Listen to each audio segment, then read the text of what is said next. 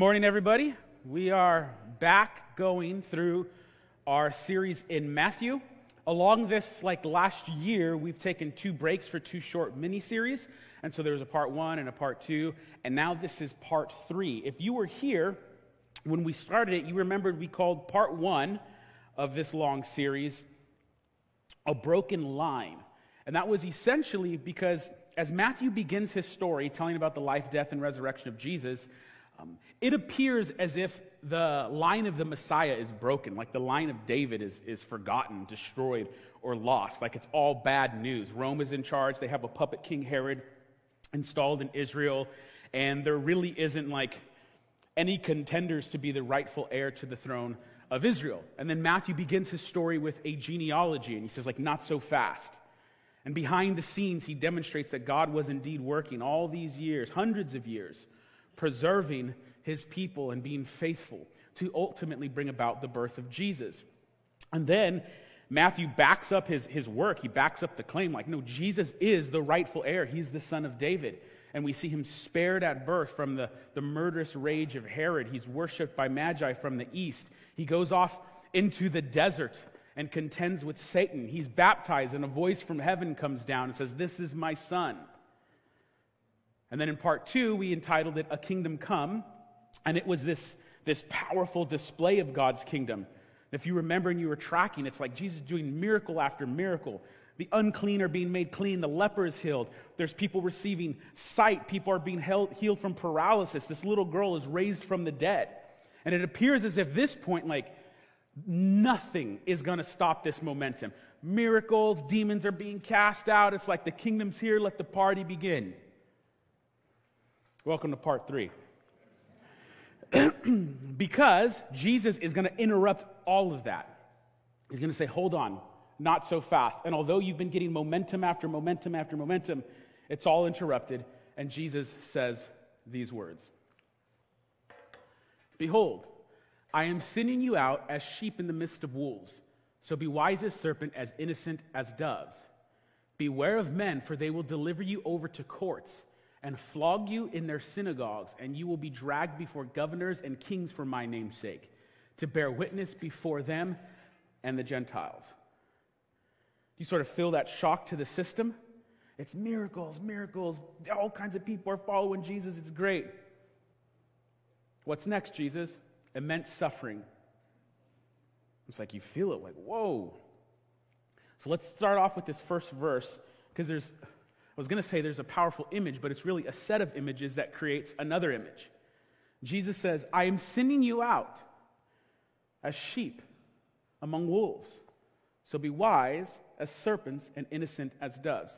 Now, directly, Jesus is speaking to, to his apostles, but as we're going to see, this, is, this teaching is broadened out to include the mission of the church.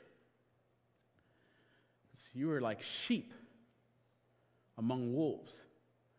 Now, what's fascinating about this is this is intentional. Jesus is not saying, you know, I'm going to send you out to preach the gospel, and along the way, you're going to encounter some problems. I'm sending you out as sheep. I mean, the sheep, is, it's, it's, it doesn't come with weapons and violence, it just goes out and tries to follow the shepherd. And then he says, Because you are like sheep in the midst of these predators, you ought to be two things you ought to be wise as serpents and innocent as doves. And there's a temptation here often to sort of think of like all the different characteristics of doves and all the different characteristics of serpents and try to map it out. But really, I mean, that, that's a massive problem because different people, different cultures have different views of, of different animals. Like even in this room, I'm sure there's a diverse array of feelings towards snakes, you know? But we should focus on what Jesus actually says. You're to be wise as serpents and innocent as doves. Christians are innocent. We should be innocent. But our innocence shouldn't be a, a naivety or a kind of cluelessness. We need to be wise. And why do we need to be wise? Because the world is filled with wolves, and that's where Jesus sends his followers. And so it's this beautiful image of of these sheep going out that are to be wise and both innocent, knowing there's predators all around. Then verse 17, verse 17 this, is, this is great. Beware of men, for they will deliver you over to the courts and flog you in their synagogues, and you will be dragged before governors and kings for my name's sake to bear witness before them and the Gentiles. A quick note on flogging, um, especially if you've grown up in the church world, you've, you've heard about how um, Jesus was flogged 40 times minus one or 39 lashings. That's often said. Um, that saying is taken from Jewish law. Uh, and so when we're talking about being flogged in the synagogues, that's that specific 40 minus 1, 39 types of lashings. If you've never heard of that, that's okay because it's actually not great information because that applied to people being punished in the synagogue. With the crucifixion of Jesus, he is being tortured and killed by Roman authorities, not by Jewish authorities in a synagogue. And so Jesus, under Roman brutality, could experience anything. But in this case, they are talking about this specific type of beating where you were whipped 39 times. And he says, That's what's going to happen to you. And you're going to be dragged and you're going to be arrested. This is going to be this, this just brutal suffering. There's a theologian by the name of Frederick Bruner, and he's, he calls it the ABCs of Christian witness or evangelism. He goes, Here's the ABCs you're going to get arrested, beaten, and confronted. It's like, wow arrested, beaten, confronted, flogged, dragged before their courts. You'll have to answer to kings. I mean, this is essentially the sales pitch. Jesus has been doing all these miracles, talking about his coming kingdom, and he's going like, guess what? You get to be emissaries of the gospel. I'm going to send you out. Great, let's sign up. Okay, here's the details. Here's the package. You know, arrestings, beatings, floggings. Some of you are going to get killed. Now, like, who wants a piece of the pie, man? Who wants in on this business venture? Man, it's great. That's exactly what Jesus says. There's no sugarcoating in it. There's zero trying to soften it here. There's just, there's going to be suffering if you are sent out as a Christian. And then there's a hint at the expanding mission of the gospel. So it starts off saying, you know, you're, you're going to be flogged in synagogues, but then by the end of it, you're before kings and governors and testifying to the Gentiles.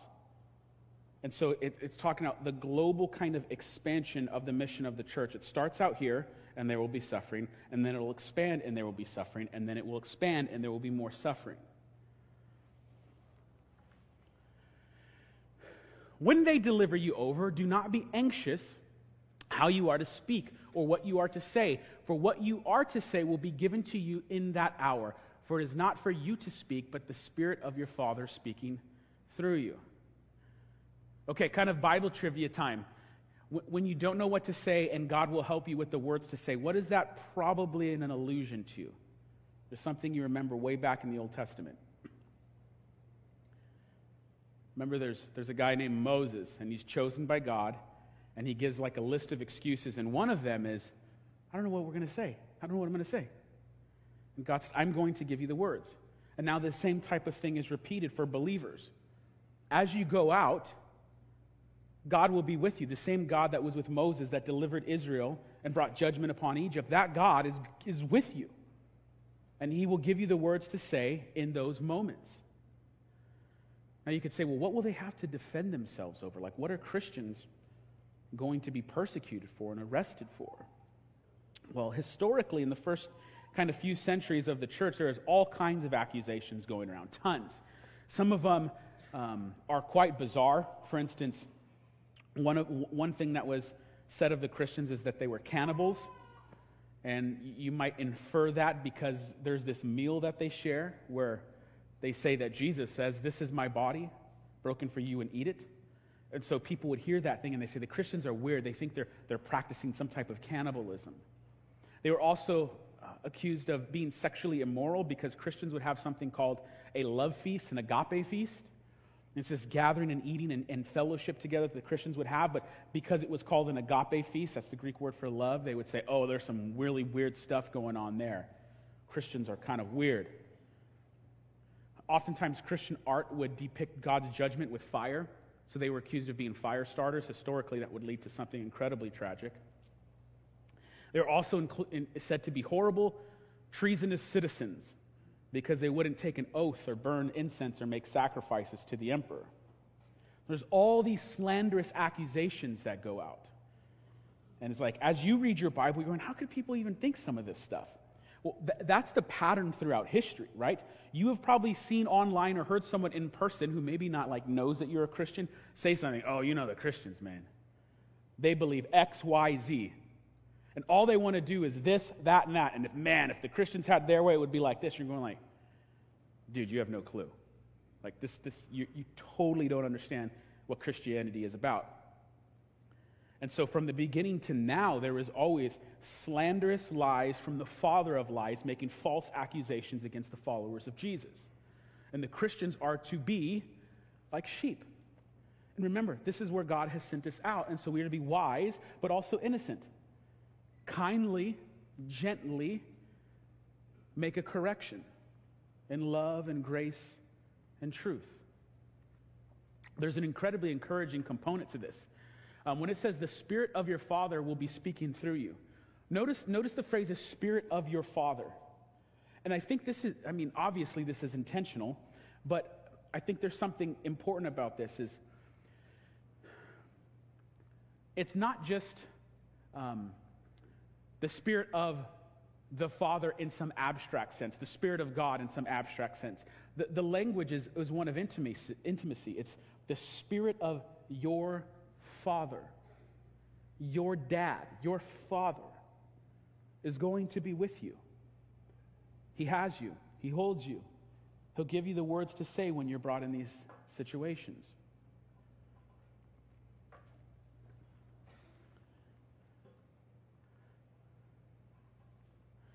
Brother will deliver brother over to death, and the father his child. And child will rise against parents and have them put to death. And you will be hated by all for my name's sake. But the one who endures to the end will be saved. When they persecute you in one town, flee to the next.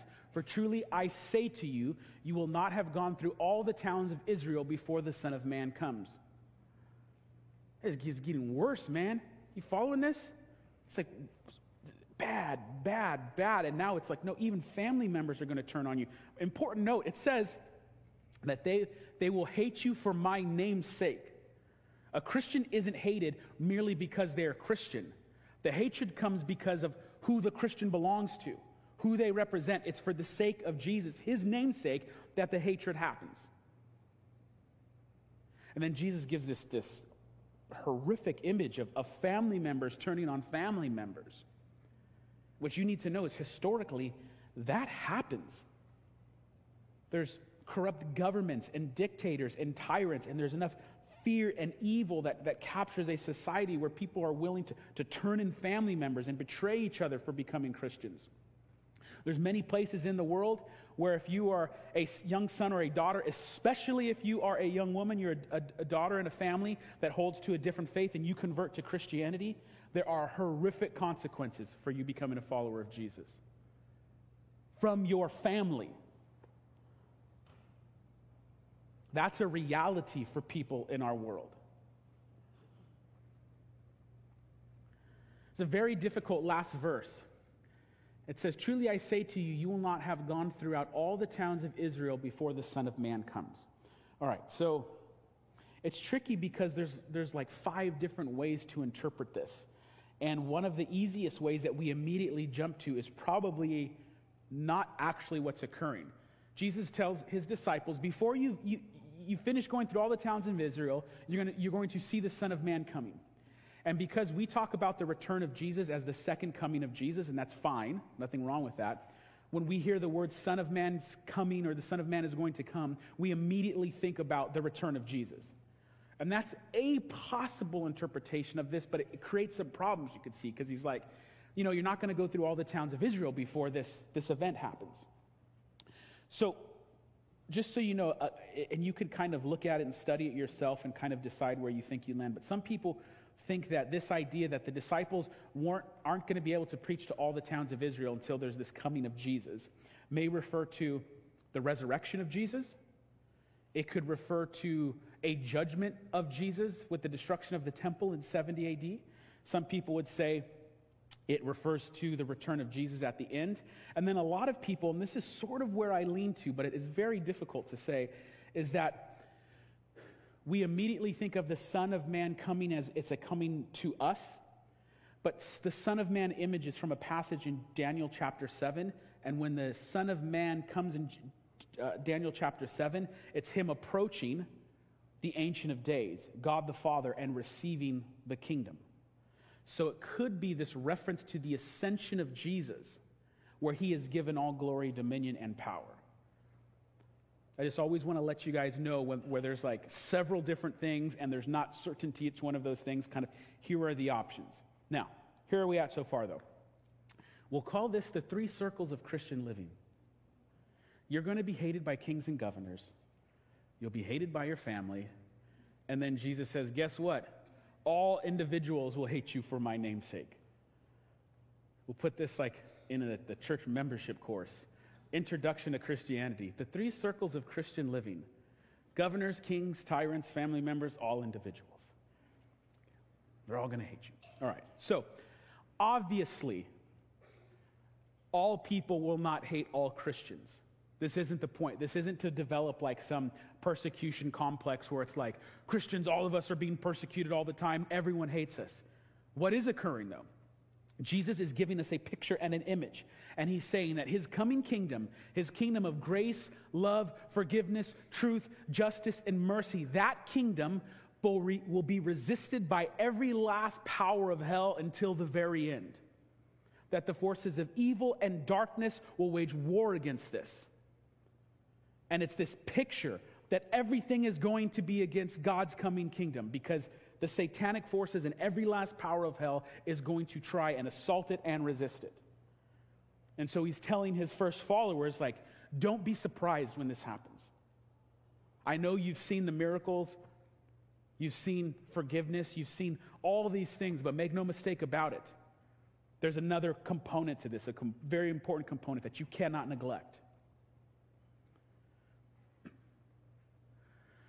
He goes on A disciple is not above his teacher, nor a servant above his master. Is it enough for the disciple to be like his teacher and the servant like his master? If they have called the master of the house Beelzebul, how much more will they malign those of his household? All right. So there's this weird phrase right here, weird word, right? Beelzebul. Sometimes you, you might know it as Beelzebub. It's translated differently, it's transliterated differently what's going on.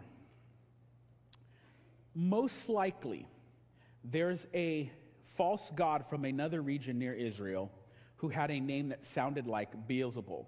And it meant something along the lines of like Lord of the, the high abode or Lord of the high house. And what Jews in the time of Jesus were doing is they were changing the pronunciation of it just subtly so it sounded like something along the lines of the Lord who flies or the Lord of the flies, and maybe with the possible intention of saying it's the Lord of the flies. It's something akin to the Lord of dung, because that's where flies go. And so be, the, the word Beelzebub at this time is being used sort of as this, this way to make fun of something. So, Jesus is saying, if they have called the master of the house, that's Jesus, Jesus is the head, head of the house. If they call him the Lord of dung, they slander him and mock him. They use blasphemous titles to him. What do you expect, what do you expect they're going to do to the children of his house? See, it's confusing at first, but then the, it's powerful. If they slander Jesus in this way, what do you think they're going to say about you? How do you think they're going to treat you? Again, it's sort of like, who wants to sign up for this adventure? Kings, governors, family members, other individuals. You'll be slandered, beaten, arrested. Here's the ABCs of Christian living. Here's the three circles of Christian living. Let's go. Nevertheless, by the power of the Spirit, men and women continue to say, Sign me up.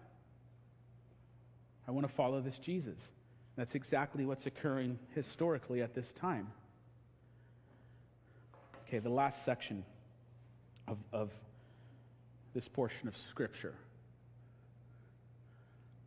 So, have no fear of them, for nothing is covered that will not be revealed, or hidden that will not be known. What I tell you in the dark, say in the light, and what you hear whispered, proclaim it on the housetops. Do not fear those who can kill the body, but cannot kill the soul. Rather, fear him who can destroy both soul and body in hell. Are not two sparrows sold for a penny? And not one of them will fall to the ground apart from your Father. But even the hairs of your hair are, head are all numbered. Fear not, therefore, you are of more value than many sparrows. I believe this is some of the most profound wisdom in the Bible. We have to slow down because it's confusing, but this is heavy. This is heavy. Part of the reason we have to slow down is the first part's very confusing. It says, Don't fear them, but fear God, therefore don't be afraid. If you work through that, that's sort of the inner logic. Don't fear these guys, but you better fear God, therefore don't fear. So, what's going on here? Jesus says, don't, don't fear what people can do. Even if, if you're arrested and you're beaten, do not fear them. Why? Because you, fear, you should fear God. Now, at this point, we have to pause because um, truth be told, most modern people don't like to hear phrases like, you ought to fear God. Um, and even in the church world, some of you might have heard stuff like this, and it's, it's fine. There's a, there's, there's a way in which I see what people are trying to do. But you've probably heard something. When the Bible says to fear God, it's not saying like to, to really fear Him. It's just kind of saying like, it really should be translated something like respect. Respect God. You know, when He walks in the room, make sure to take off your hat. Show some respect. Stand up straight. The problem is, whenever the Bible talks about fear of God, if you look at how it talks about it, it speaks of it in a far more intense manner than just try to have a little respect. How is it speaking of in this case? What does it say? Don't fear them, they could just kill the body. Fear God. Why? Because he can destroy, destroy both your soul and body in hell. That's the words of Jesus. Like we can try to wiggle out of that and say, well, that's just, you know, make sure to stand up straight. Jesus, like, don't fear the people, fear God. He can destroy both your body and soul in hell. It's like, whoa. Whoa. It's very difficult, right? How, how, do you, how do you integrate that with your understanding of the love and mercy and grace of God? Well, the first step is to know that it's not because God is some bad guy that you ought to fear him. You know, because when, when we fear something, usually it's, it's something bad, right? So immediately we're already off to the wrong emotional start. If I should fear something, it's something bad. Rather, you don't fear God because he's bad. You fear God precisely because he's good. And he is the most good being in all of reality and existence. That's why you fear him. Well, how does that work? Well, because if he is a being that is purely good, then this being will not let evil go unpunished forever. He will execute judgment and justice. He won't let wickedness continue forever. He is so good that he will put an end to all of it. And so, for those who practice wickedness and are evil, there is a fear of God that you ought to have. Not because he's bad, precisely because he's good. He's not going to let the world get away with it forever. He's not going to let so and so get away with it forever. He not, he's not going to let you get away with it forever. And if for some strange reason you get away with it for your entire life, guess what? You'll still have to look him in the eyes and face judgment. And he's a good judge. He's a good judge. And he always does right and he always executes justice. Okay, so how does this work on a practical level? Uh, let's say you're a teenager you may be a teenager in the room. For some of you, this will apply. Dad told you to clean your room. Dad's at work, but you know he's coming home. Okay? You better clean your room, son. By the time I get home from work, I want to see your room clean. Now it's like 5:15. You're like 5:15 p.m. Dad's on his way home. I didn't clean my room. I better clean my room so I don't get in trouble. Okay? I don't want to get in trouble. Better clean my room. it is a good thing to do something to not get in trouble. That's a good thing. Follow this. The Bible says, What is the beginning of wisdom? Fear of God is the beginning of wisdom. Why? Because, look, in a perfect world, you could say, You're the teenager again. I love my father so much, and I know that his commands and laws of this house are so good, and he made them for my own flourishing and my well being. Therefore, out of love and affection, I will joyfully make my room. Okay, look, if you're that, if you have that teenager, God bless you. Okay? But that's not always going to be the case. Sometimes it's merely just, well, I don't want to get in trouble. Now, follow this.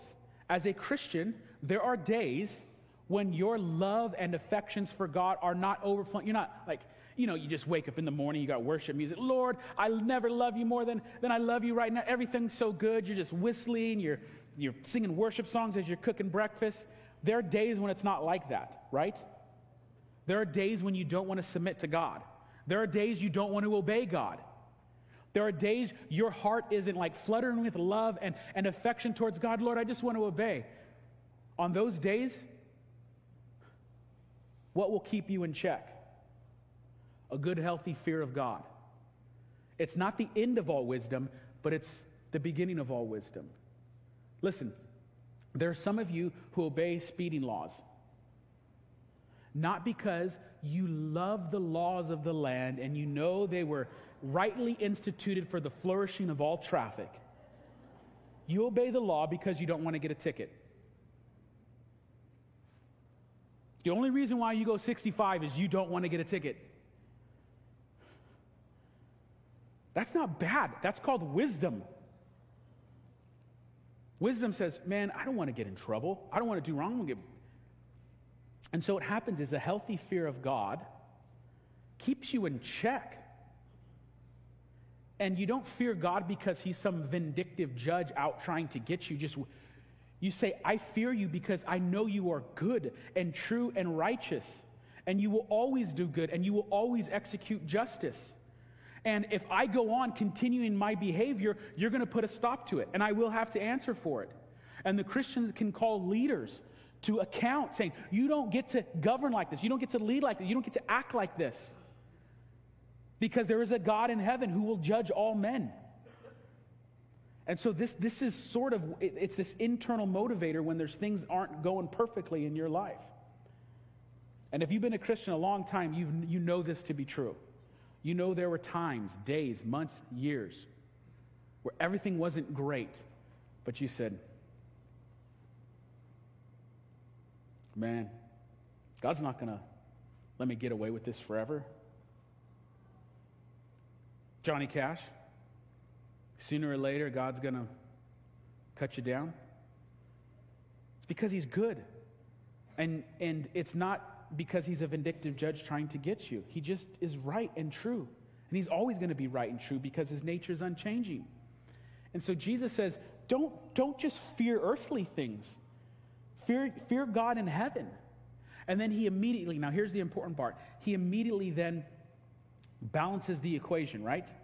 He then speaks of the sparrow. Go to verse 29. Are not two sparrows sold for a penny? And not one of them will fall to the ground apart from your father. But even the hairs of your head are all numbered. Fear not, therefore you are more valuable than many sparrows. This is beautiful. Are not two sparrows sold for a penny? Okay, the word for penny here is asarion in Greek. It's roughly 1 16th of a denarius, which is a day's wage. So we don't have to get into all the math, but Jesus is basically saying you could buy two sparrows for less than an hour's worth of work. And a, in a poor agrarian society, that's saying something. You get two sparrows for nothing. You follow this. The sparrow is worthless. That's the point. In earthly eyes, this sparrow is absolutely worthless. You can get two of them for an hour's work. Can't even get a hamburger today for that price, man. Are you not two sparrows sold for a penny? Then listen, and not one of them will fall to the ground apart from your Father. What the world considers worthless, God values to such a degree that He knows when one's fall. His eye is on the sparrow. And then he goes, But wait, wait, you, you see how much he cares about the sparrow who's worthless in the world's eyes? The hairs of your head are numbered. So fear not. Therefore, you are of more value than the sparrows. What the world considers worthless, God values, and He knows when the bird falls. He knows when the sparrow falls. Don't you know you're more valuable than this? Don't you know He loves you? He knows, He's numbered, He's counted the hairs on your head. He loves you and He knows you. How much more valuable are you? So don't fear. He's for you, not against you. He's not the vindictive judge trying to destroy you. He's good and right and true, and justice will come, so have a healthy fear of that. But also know He's not against you. He loves you, He knows the hairs on your head.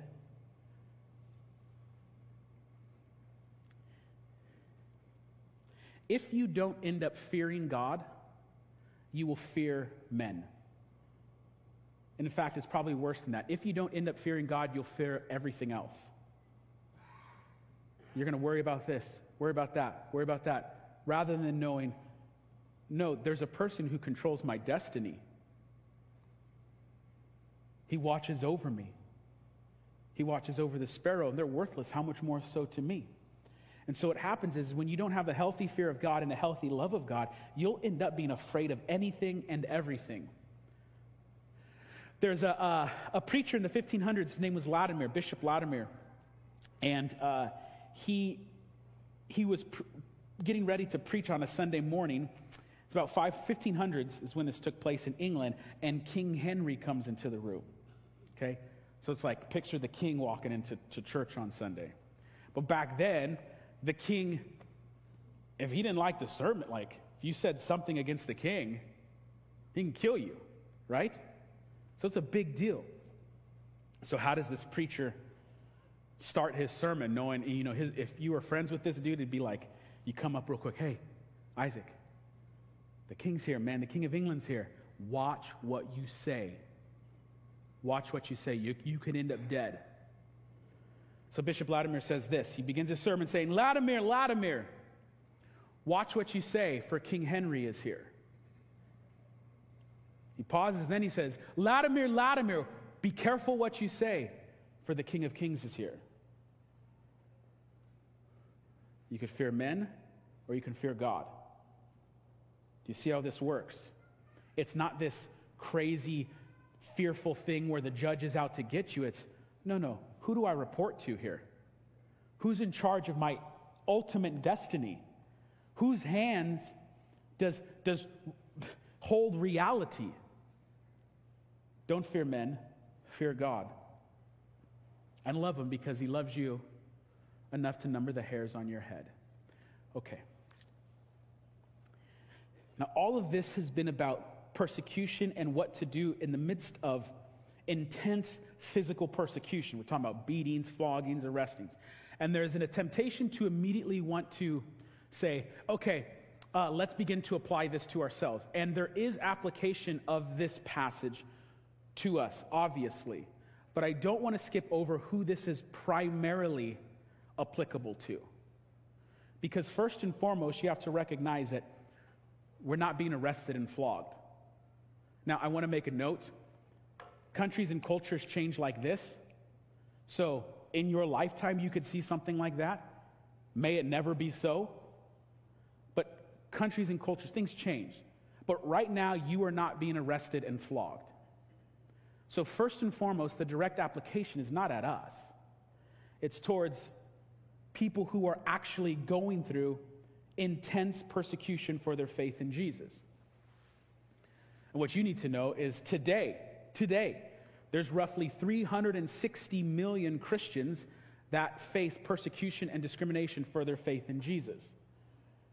And some of that's low level discrimination and persecution, but some of it is beyond all horror death, torture, horrific things done to Christians all around the world. So, first and foremost, we need to recognize that the direct application of this passage is to our brothers and sisters in chains.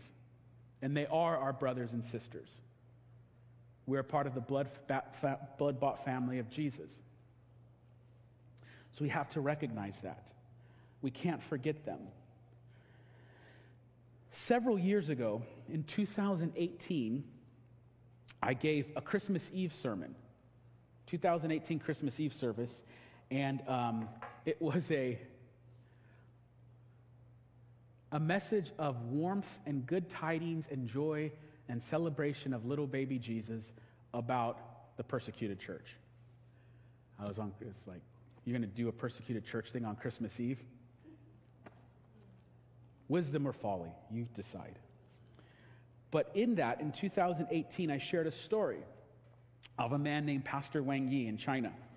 And um, he was a Christian and a pastor, and he refused to be a part of what you'd call the authorized church there. So he didn't get approval because he believed that the government doesn't have the right to approve the type of church he belonged to.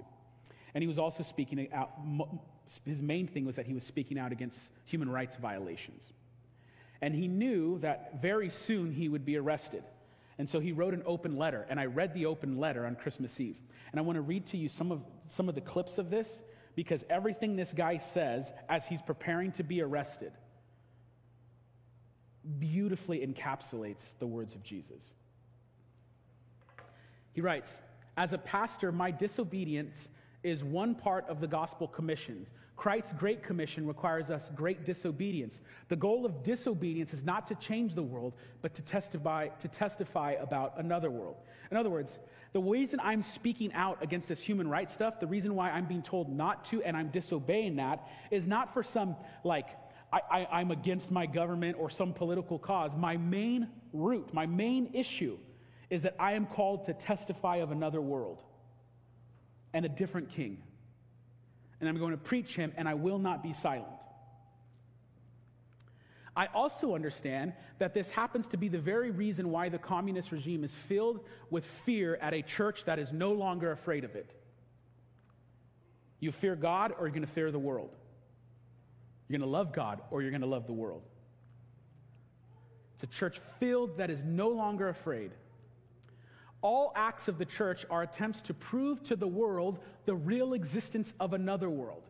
The Bible teaches us that in all matters relating to the gospel and human conscience, we must obey God and not men. For this reason, spiritual disobedience and bodily suffering are both ways we testify to another eternal world and to another glorious king.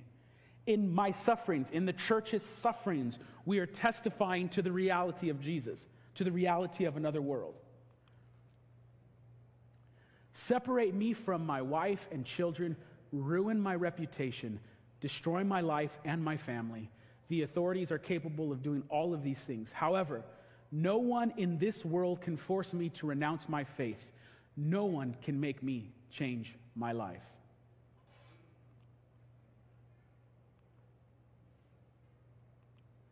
I hope God uses me by means of first losing my personal freedom to tell those who have been deprived me of my personal freedom that there is an authority higher than their authority, and there is a freedom that cannot be restrained, a freedom that fills the church of the crucified and risen Jesus Christ.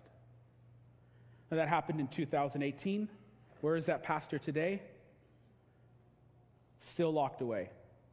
Reports of solitary confinement and food deprivation. And in his sufferings, he believes he is testifying of another world. So, first and foremost, what is this, who does this text apply to? The people who are suffering immensely for the sake of Jesus. That's not to say there's not application for us because there is, and it's important, very important. But first and foremost, it teaches us that if you're going to follow Jesus, there will be times and places in history well, that will cost you your life. Now, thank God we're not in that situation, but we also ought to be living in a way that if that situation were to occur, we would have the moral backbone and fortitude to do what's right. And the way you do that is you cultivate it now. Like no one is no one right now is going to say believe in Jesus or die. But if you want to make the right decision, if you want to be faithful until the end, you better start cultivating the moral backbone and faithfulness now. Because what happens in our culture is not this like intense, pers- it's this slow and steady kind of like compromise here. Don't say anything. What did Jesus say? What I've told you, speak it from the rooftops. What's the pressure? Uh, I don't really say anything. Keep, keep quiet. Make a moral compromise here. Don't say. Mm, mm. And what happens is, it's crazy, is there's a time and place, right? Jesus says to be wise as serpents and innocent as doves. So I'm not saying every time you're challenged, you have to like, bruh, I will not compromise. But what happens in this culture is this, this slow inching, this slow breaking down, just moving you, moving you, moving you, moving you. So you become so weak and morally fragile that if you were ever presented in a situation where you had to boldly declare the name of Jesus, there's no chance you're going to do it. So you have to cultivate that Christian life now so that if given the decision, you could be like a Pastor Wang Yi. And by God's grace and His Spirit, you may. We may. So, coming out of this, two major things. One, first and foremost, do not forget our brothers and sisters in chains. Don't forget them. Pray, pray for them. Think about them. They are testifying with their lives of a, to another world. And then, two, use their example as motivation for yourself now. You are always to look to the example of Jesus, but you can look to the example of others as well who are faithful and say, Lord, you haven't called me to be faithful in that way, but how can I be faithful in my current context? So that's the question for us today. How do you be faithful in your current context? And the sort of practical advice coming out of this is that develop a healthy fear of God and develop a healthy love of God. I don't have to fear men. I don't have to fear men. I fear God. And the only person who I ought to fear loves me. He values me. He cares about the sparrow. I'm more valuable than that. He knows the hairs on my head. And you, you let that do something in you. So, out of this, just sort of look at your life. Do you fear men or do you fear God? Just examine yourself. How are you doing? And then remind yourself you don't fear out of this fear of a vindictive judge who's out to get you. Godly fear is based in his goodness. He is good and faithful and true, and he won't let wickedness go on forever. So the world better clean up their act, and I better clean up my act. And then I love him precisely because he's good. And he knows me, and he cares for me, and he watches over me. If his eye is on the sparrow, his eye is surely on me.